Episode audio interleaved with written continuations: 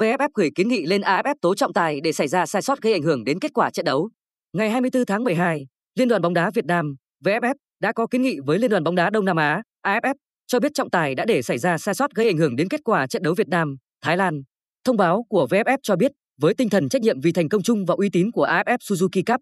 VFF đã có kiến nghị đối với AFF cần có các giải pháp hiệu quả để cải thiện, nâng cao chất lượng công tác trọng tài điều hành các trận đấu tại giải đấu cao nhất bóng đá khu vực. Cụ thể, ngay sau trận bán kết lượt đi giữa đội tuyển Việt Nam và đội tuyển Thái Lan, Phó Chủ tịch Thường trực Trần Quốc Tuấn đã trực tiếp có cuộc trao đổi với Chủ tịch AFF HIP SAMETH và Tổng thư ký AFF Winston Lee về các vấn đề phát sinh trong công tác trọng tài kể từ giai đoạn vòng loại đến nay. Đặc biệt là tại hai trận bán kết lượt đi, Singapore gặp Indonesia và Việt Nam gặp Thái Lan, trước tính chất căng thẳng và độ khó của trận đấu tăng cao, các trọng tài đã chưa đáp ứng được yêu cầu trong quá trình điều hành, dẫn tới những sai sót gây ảnh hưởng đến kết quả trận đấu. Theo đánh giá của Phó Chủ tịch Thường trực VFF Trần Quốc Tuấn, bóng đá Đông Nam Á đang trên đà phát triển mạnh mẽ.